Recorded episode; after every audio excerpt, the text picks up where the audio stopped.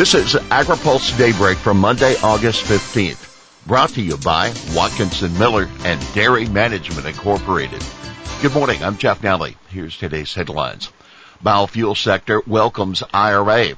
USTR to make trade pitch in Iowa. EPA to grant E15 waiver to eight states.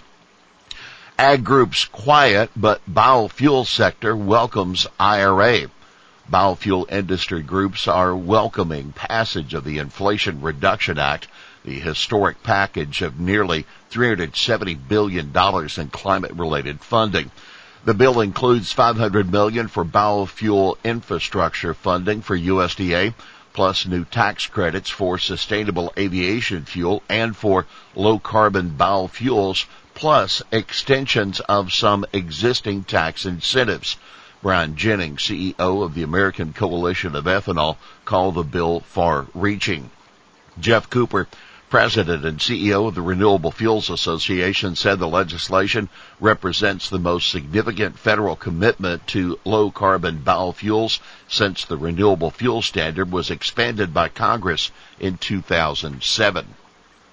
Kurt Kovarik, Vice President of Federal Affairs for Clean Fuels Alliance America, which represents biodiesel and renewable diesel producers, said the measure provides his industry long-term certainty in tax policy. Now keep in mind, most farm groups stayed relatively quiet as the bill moved through the Senate and the House. That's not surprising given the strong GOP opposition to the measure but there will be plenty of interest as USDA prepares to spend the money that's allotted, including nearly 20 billion for conservation programs and more than 3 billion for farm debt relief. The measure cleared the House late Friday afternoon on a strict party line vote, 220 to 207. Afterwards, House Speaker Nancy Pelosi held a bill enrollment ceremony to ready the legislation for President Biden's signature. USTR to make trade pitch in Iowa this week. U.S. Trade Representative Katherine Tai is heading to Iowa on Wednesday to make the case that the Biden administration is expanding foreign market access for U.S. farmers and ranchers. Tai will be joining Agriculture Secretary Tom Vilsack and Iowa Democratic Representative Cindy Axne in the farm state for a series of events to highlight success stories and discuss how the Biden administration's trade agenda can deliver inclusive economic growth to all communities. Tai and Vilsack will also be talking up the Inflation Reduction Act while they are in Iowa this week. White House, U.S. Taiwan trade talks not impacted by rising China tensions. Tensions between the U.S. and China are high after House Speaker Nancy Pelosi's visit to Taiwan, but that won't impact the Biden administration's efforts to bring together a bilateral trade agreement with Taiwan. That according to a White House official. When it comes to Taiwan, Kurt Campbell, the White House Indo-Pacific coordinator said Friday that the U.S. is, quote, developing an ambitious roadmap for trade negotiations, which we intend to announce in the coming days. We'll have more AgriPulse Daybreak after this. Dairy Management Incorporated serves America's 34,000 plus dairy farmers and dairy importers by managing research and marketing programs aimed at promoting dairy consumption and protecting the good image of dairy farmers, dairy products, and the dairy industry. Funded entirely by dairy farmers, DMI has distinguished itself as a strategic consultant and valuable resource to businesses and organizations in the food and beverage sector that seek to increase sales and raise their image through the innovative use of dairy and dairy ingredients. Welcome back to AgriPulse Daybreak. Hunger Conference proponent says White House on track. The White House has not yet even announced a date for the conference on hunger, nutrition, and health that's supposed to take place in September. But the leading congressional proponent of the event, Representative Jim McGovern, the Massachusetts Democrat, said there's broad interest from around the country in the proceedings. The administration is, quote, all hands on deck, he said, adding that departments and agencies across the government have been asked to participate.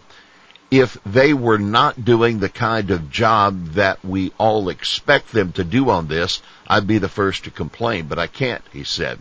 Asked when he expects the White House to provide the date, McGovern said, I'm hoping soon. Why it matters?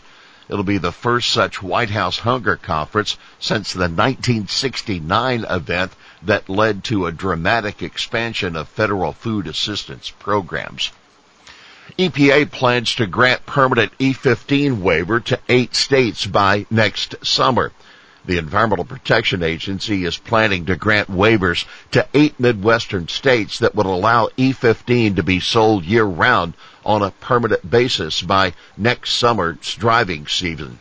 Ron Snyder, who spoke at the American Coalition for Ethanol's annual conference on Friday, said the agency is, quote, actively engaging with the governors of Nebraska, Iowa, South Dakota, North Dakota, Minnesota, Wisconsin, Illinois, and Ohio on the rule.